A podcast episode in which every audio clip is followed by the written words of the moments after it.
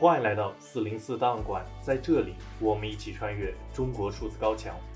中国数字时代本周推荐媒体：乌克兰在线。这是一个由乌克兰汉学家学者创建的信息平台。该平台旨在向中文读者提供有关乌克兰的重要新闻。他们只发布基于已经证实的客观新闻事实。这里有时政、经济、社会、文化、采访和分析栏目。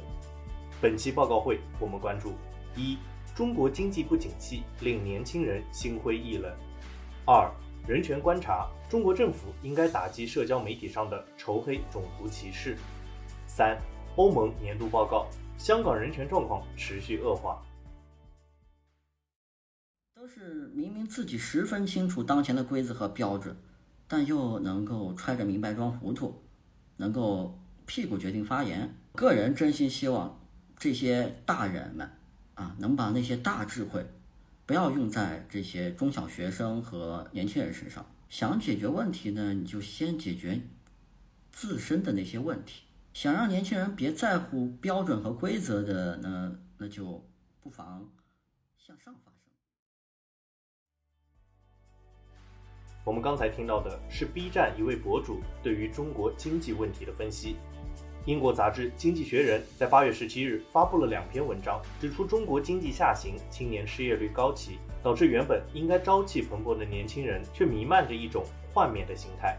文章以一位在广东惠州打工的年轻人的经历为开头，介绍了中国经济下行对于年轻人的影响。这位年轻打工者是一位咖啡师，二十多岁的年纪，然而之前就已经有了七年的工作经历，大部分时间都是在工厂度过。可他并不喜欢这样的生活，微薄的收入也令他对于自己的未来看不到希望。经济学人指出，在中国这样的年轻人还有很多，他们在中国经济腾飞的阶段成长，然而走向社会的时候，等待他们的却是经济下行、失业高企。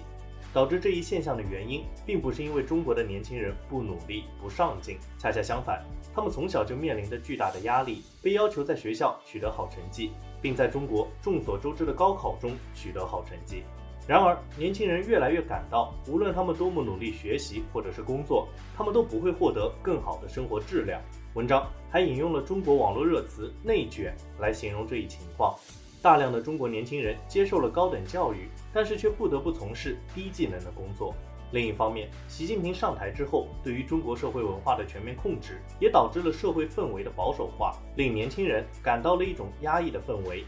经济学人援引汉学家杰雷米·巴尔梅的一句话：“乏味的帝国”来形容现在的中国。经济学人还对于中国社交网络百度贴吧进行了内容分析，发现了相对于八零后和零零后，中国的九零后对于未来是最为悲观的，而大多数年轻人的回应方式则是躺平。经济学人表示，幻灭的年轻人通常会表达疲惫和放弃的感觉。他描述了一种自我放纵的态度。少部分有能力的年轻人则选择了移民国外的方式来逃避竞争，也就是中文语境中常说的“润学”。最后，经济学人将存在这一现状的中国称为一个没有动力的国家，并且总结道：中国领导人面临的危险，与其说是社会爆发，不如说是社会侵蚀，活力、耐力和希望。以一种不引人注目的方式持续不断的丧失。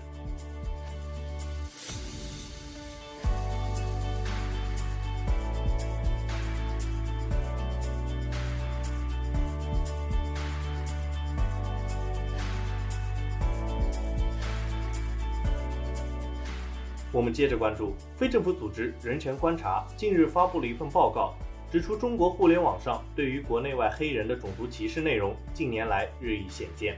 中国政府应该正视并且谴责对于黑人的种族歧视，采取促进宽容、打击偏见的措施。人权观察还指出，平时秒删批评中国政府言论的中国社交媒体平台，应当移除涉及种族歧视的内容，包括违反平台自定有关仇恨言论的社区准则，或者可能煽动种族歧视与暴力的言论。人权观察中国部高级研究员王亚秋表示，中国政府喜欢吹嘘中国与非洲在反殖民方面团结一致，但是对于互联网上充斥着仇视黑人言论置之不理。中国政府应当认识到，在非洲投资、歌颂中非友谊都无法减轻纵容种族歧视所造成的伤害。人权观察检视的许多影片和贴文都以令人反感的刻板印象来描述黑人。具体来讲，在非洲的中国网红惯用的影片形式是将非洲人描绘成贫穷、依赖，而中国人通常是创作者本人，则是乐善好施的财主，给非洲人带来工作、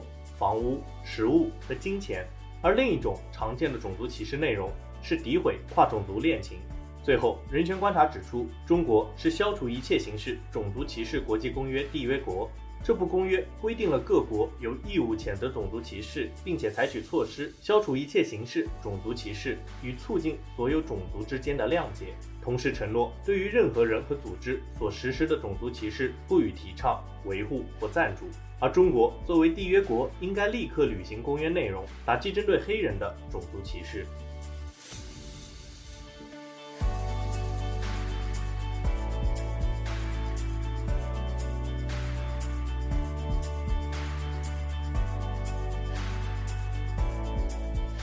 我们最后关注，欧盟发布了对于香港最新的2022年年度报告，指出香港的高度自治、民主原则和基本自由本应该至少在2047年之前得到保护，而这些都在持续恶化。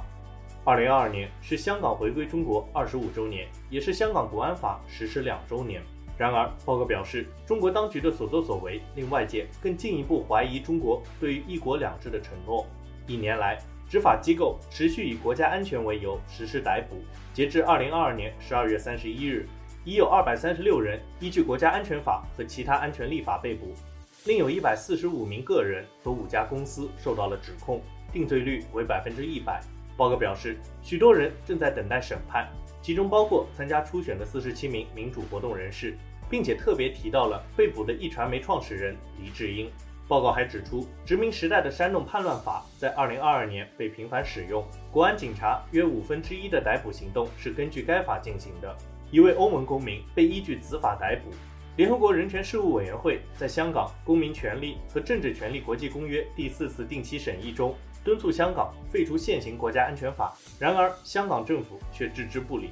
报告还提及，香港新闻自由大幅下降，记者遭到了逮捕和指控，众多独立媒体。停止运营。根据无国界记者组织2022年世界新闻自由指数，香港在一百八十多个国家和地区中排名一百四十八，较去年下降了六十八名。此外，香港的民主也在恶化。2021年选举改革旨在确保爱国者治港，前警官兼政务司司长李家超是此次竞选的唯一候选人。最后，报告表示，欧盟作为香港最大的外资企业来源地，应该密切关注香港的政治和经济发展。并且强调，欧盟在二零二二年七月理事会讨论中，对于香港国安法所做出的一系列措施依然有效。